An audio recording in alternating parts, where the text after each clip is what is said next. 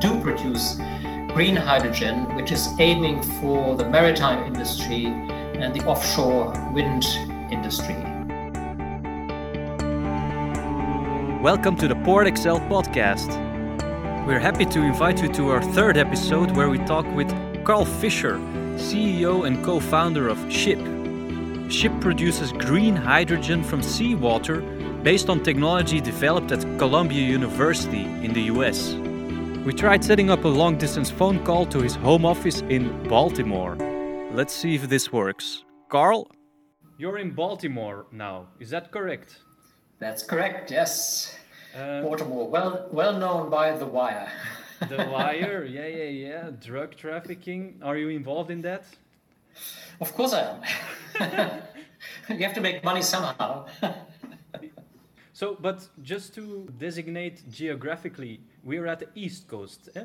correct? East Coast, uh, about an hour north of Washington, D.C., and about three hours south of New York. Ah, yeah, yeah, south of New York, okay. So, and, and, and Baltimore is a port. It's the third largest port on the U.S. East Coast. It used to be used to be number one, and it's sister city of Rotterdam. It is. It is indeed. Okay, and uh, I'm in Rotterdam now, calling calling you from the head office um, of PortXL. Now, to introduce the topic of this episode, we're going to talk a lot of hydrogen. Okay. Okay. Uh, if if I think of hydrogen, I associate it with you, Carl. That's because you post a lot of insightful articles on LinkedIn, uh, like quite occasionally. But uh, your company sHYP, S H Y P, um, what does sHYP stand for? sHYP is, uh, and that's the HY, of course, is for hydrogen. And SHIP, as such, meaning that we want to produce, or we do produce, green hydrogen, which is aiming for the maritime industry and the offshore wind industry um, the maritime industry, possibly as fuel in the near future, and the offshore wind industry for storage of surplus energy. Tell me about uh, uh, what does sHYP consist of in terms of team? Uh, what does your team look like? So we're a team of three at the moment. Um, my CTO is uh, Professor Dan Esposito at Columbia University. He developed the technology and Columbia patented it. And uh, we have a new member since the 1st of August who is also in the lab at Columbia, which is uh, Quinten and Van Hindenburg. And he is uh, a Belgian uh, citizen who is joining us for a year in the lab and then subsequently is joining sHYP as a as perhaps our first employee. And your role, Carl? How do you specify your role? Oh, I have a, I have a minor role to play. I'm a co-founder and CEO. okay.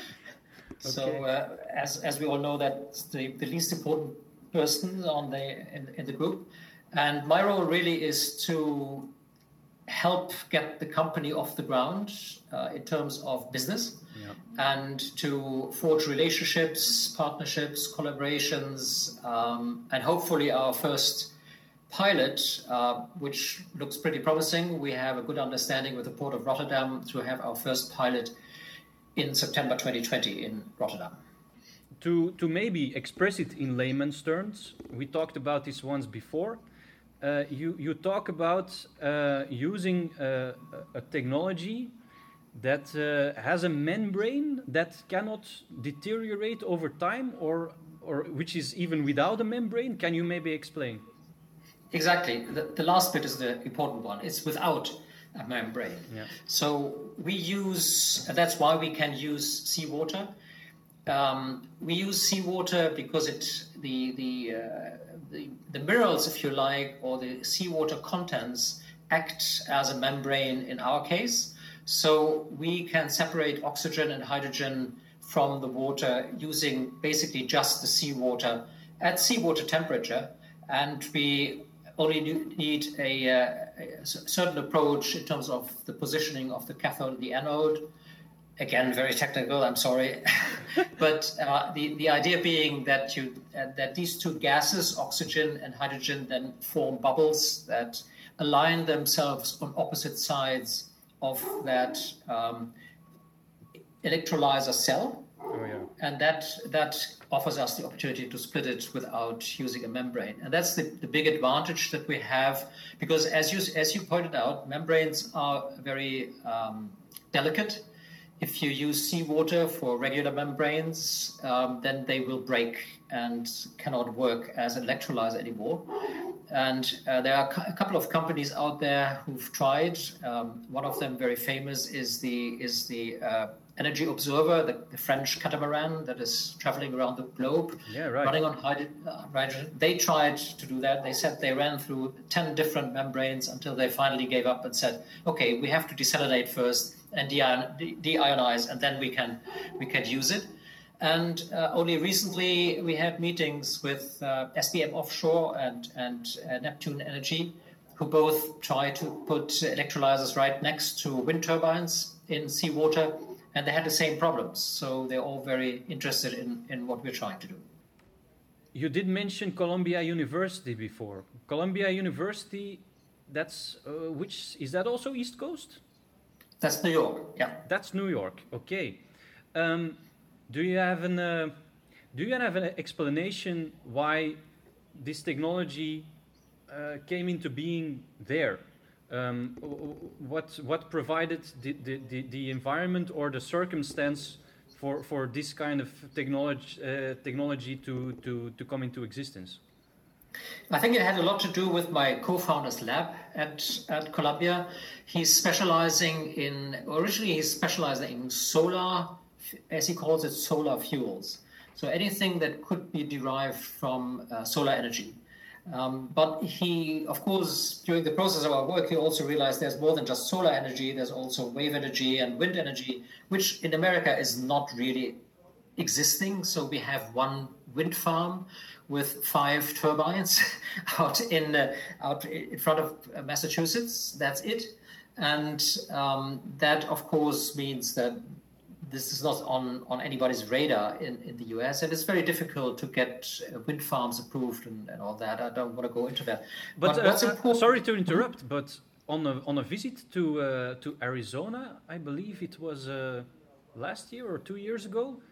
I did drive through an enormous uh, wind farm. They have uh, yes, yeah, mm-hmm. yeah. We have a lot of onshore winds. Oh yeah, that's, yeah, that's, of course. Yeah, yeah. That's the that's yeah. the difference. Yeah. Oh yeah, yeah. So we have a lot of onshore wind, uh, particularly in Texas. Actually, in Texas, uh, wind production is almost uh, in energy production from wind is almost rivaling uh, oil now, which is amazing for a state like Texas.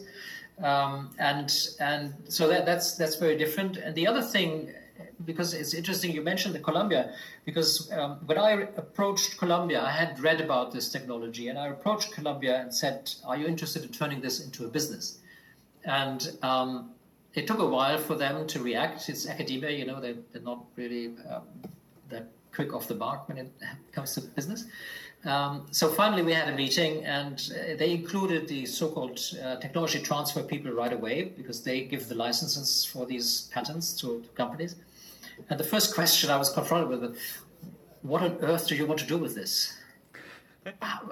so that's, and so I, I, gradually took them by the hand, so to speak, and led them through starting out with ballast water treatment, slowly, slowly towards where we are now. It's, been, has been quite a journey. PortXL is the first world port and maritime accelerator for innovative startups and scale ups that have the potential to disrupt the port and maritime industry. In the second part of our talk with Carl Fischer, we look at possible applications of hydrogen in the port area. But first, I wanted to know from Carl what are some of the recent emissions targets that have been set in the maritime sector? There are two big elephants in the room, so to speak. One is um, that the EU uh, together with Japan and Australia, have indicated that by 2023, if the IMO regulations don't really deliver, they are prepared to consider a, an emission tax or carbon tax or something similar. And that would increase the price of fuel quite significantly. Oh, yeah. Uh, we're talking about um, $75 per ton. In case of bunker fuel, it would be three times that. So we're talking $230 per, per ton, hmm. which is, at, if you look at the current price of bunker fuel, which is around $600 a ton, is, is almost 40%. So that, that's one big threat to, to the industry. Uh, the other side of it is that uh, we only on the 23rd of June we had a major statement by the so-called Zero Emission Coalition, which is 70 partners spearheaded by Maersk, including Cargill, um, Citibank, and several others, who said we want to have the first fully capable zero emission vessel on deep sea routes by 2030. Mm-hmm. So that's a massive challenge. That's 11 years, or maybe 10 and a bit from now. And Maersk said, we as a company want to be emission free by 2050. And they didn't say carbon neutral, they said emission free, which is a big difference. Oh. The big difference being, if they say emission free, that excludes LNG as a possibility. Hmm. And, uh, and there's there's the big push by the um, by many industry groups to look into LNG as a potential fuel going forward, as a bridge fuel, as they call it. But if you think about the lifespan of a vessel of about 25 years, if you order today an LNG vessel that lasts 25 years, then that's no longer a bridge fuel. That's way into or beyond 2030. So it basically, this statement basically rules out LNG as a potential fuel to get emission free. Wow. And, that, and that's very important. And the CEO of Maersk actually said in his statement that this requires alternative fuels. And that clearly is what hydrogen is for them. Mm-hmm. And I think Antwerp, and in particular CMB, the uh, Compagnie Maritime Belge, is one of the companies who are, in my view, doing the boldest move of all of them because they said, We're not going down the LNG route at all. We are building our own engines that can run on diesel or hydrogen. Diesel only where we don't have an infrastructure to refuel, but because that's still a problem, we need to have that option. But otherwise, we run it on hydrogen, and they and that that statement that they had, and they they went a step further. They not only had a ferry running for one and a half years in the port of Antwerp with that engine, they bought the company that converted that engine, and they formed a joint venture with another company in Belgium to build these engines up to a size of 2.8 megawatt. I mean, these are serious engines. Yeah. And the port of Antwerp is actually commissioning a tugboat that is going to run on these engines. Yeah, yeah. So that's that's a, that's an amazing development, and that's an amazing statement by a family-owned company, a significant one. But they made it very clear this is where we are heading, and um, it's a gamble, yes, but I think it's a gamble with better than fifty percent chance for them to get it right. I'm also surprised about you know the the, the kind of uh, momentum in Antwerp for the moment around hydrogen, and uh, and uh, I, I, hope we can uh, we can capi- capitalize on on that uh, also within the, the frame of PortXL. Now. Mm-hmm. Um, when I uh, look back at some of the selected participants, I, I think of you when we talk about hydro- hydrogen, but also about uh, the company Kiu, for instance. Are you still like working together with them, or, or keeping in touch with with those are those were in your group uh, of the same year, correct? That, that's correct. Although they were there as a scale up, whereas we were there as a startup. But I knew Kiu very well beforehand, and actually I take credit for pushing them to apply to PortXL. Ah. They wouldn't have they wouldn't have known about it, and they wouldn't have applied for it. And it it cost them hard work for me to get them to apply. And I think they were a little bit late then, but they were still included. Um, yes, Kiu would have been. That, that's a, that's a really really fascinating story because um, CMB actually reached out to Kiu at first uh, two or three years ago, and Kiu because they were very busy doing other things, and they were a startup in those days, i.e., a small team with you know limited bandwidth, ignored CMB's requests of course, now it comes back to haunt them. So you could actually say they missed the boat, literally. um, but uh, these are the situations in the market, and, and Kiu is is still strongly uh, working on these on these engines. I think they they had a have an agreement with uh, Mammoet in Rotterdam that they are going to look uh, to convert some of their or build some of their engines. Oh yeah. Um, so they, they, they exactly want because that's that's the that's the crucial point and you actually put the finger on it. Um, it's combustion engines and it's not fuel cells. Why? Because fuel cells at the moment cannot deliver the kind of power that's required for a really big vessel.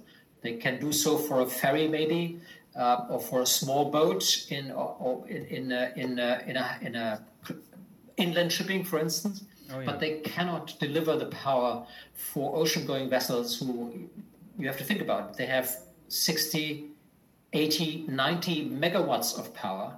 That's not possible for a fuel cell yet. Um, add to that the fact that, and that was interesting again, uh, coming back to CMB, I had a very good discussion with his, uh, with the head of research, who I credit mostly with the push into hydrogen, uh, Roy Campe. He said, you know, what goes on a ship has to be robust. If, uh, if it breaks down mid journey, what are we going to do? Call road assistance? You know, there's nobody on a ship that can repair a fuel cell. No. We can repair diesel engines, and if that diesel engine runs on hydrogen, that's fine. We can we can handle that, but we cannot handle, you know, a complicated fuel cell going broke, and then we're just drifting. We need we need to make sure that this is 100% reliable and fuel cells, for all their benefits, um, at the moment cannot deliver more than one megawatt of power at best, and that's just not enough. You made this distinction now between the larger ocean-going vessels that still need those those those uh, bigger engines compared to the smaller vessels that that could benefit from from fuel cells. Can you give like some indication about which particular types of, of vessels that you that you are focusing on uh, more than rather than those big uh, big monolithic ocean going vessels right so for the time being we would probably focus on so-called auxiliary engines for cruise ships cruise ships have uh, are in port mostly several days uh, in a row and during that period, they are not allowed to run their big engines, uh, so they rely on auxiliary engines. Now, these auxiliary engines are heavily polluting. And in many ports, most ports in Europe by now, they're not allowed to run them anymore. And they are forced to uh, go hit uh, a connection with the which is which is with a grid with, with power that comes from onshore, yeah. which is very, very expensive for two reasons. A, they have to install uh, separate adapters on board because offshore onshore grid has a different uh, voltage than, than what's on a vessel. And secondly, they have to pay the high electricity prices that they get charged, plus a so-called standby fee. The standby fee is something that utilities companies usually demand so that they basically say, we're always ready. Whenever you come, we are ready to deliver. But for that service, you have to pay a standby fee, which can be as high as half a million euros a year. So this is a significant amount of money. On top of that, um, if they can if they can use hydrogen for their auxiliary engines, then they can run their own auxiliary engines on hydrogen because it's emission free, and it adds another opportunity to them because when you burn hydrogen, you end up with clean water, and cruise ships need water and a lot of water actually every day. And when they're in port, because again, they can only desalinate their own seawater with the with the desalination plants when the big engine, the main engine runs. When they're in port, they have to buy or bunker water. So if they have a hydrogen engine running as auxiliary engines, they beat they kill two birds with one stone. They can run it emission free, and they can produce water that they need for the, their own vessel, for their own cruise ship. Uh, sounds uh, sounds like a good case. And and also to conclude, I I I would uh, advise people to uh, to uh, have a look at your profile on LinkedIn uh, and and look up Carl Fischer from sHYP. I just I just wanted to add my my tuppence to my experience at PortXL itself, which I think uh, for me was uh, nothing short of amazing. I have to say, I, I have been through various incubators and accelerator programs in various positions. Sometimes as a startup, sometimes as a mentor, sometimes as an investor. But the package that PortXL offered, or more importantly, the way it was offered was really, really impressive. It starts, started really with the selection days because you're not being selected by the team, which is usually the case elsewhere. You're selected by the industry. You're selected by 150 or so people who are somehow related to the maritime or port or offshore wind industry. And they decide whether what you have to offer is really of interest to them. So that's a very, very important step and filter because you really know that this is something they could be interested in.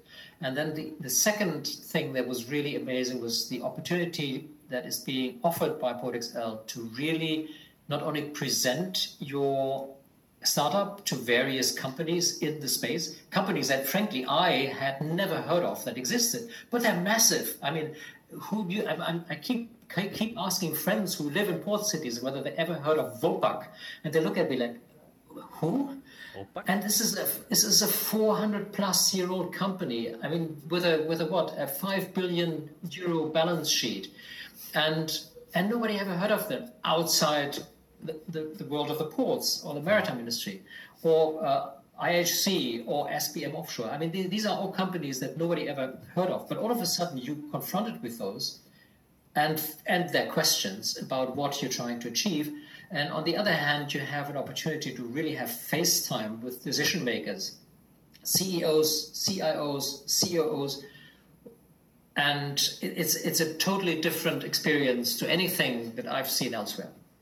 Yeah, that that's uh, great to hear, Carl. That uh, that was uh, a nice experience for you to have.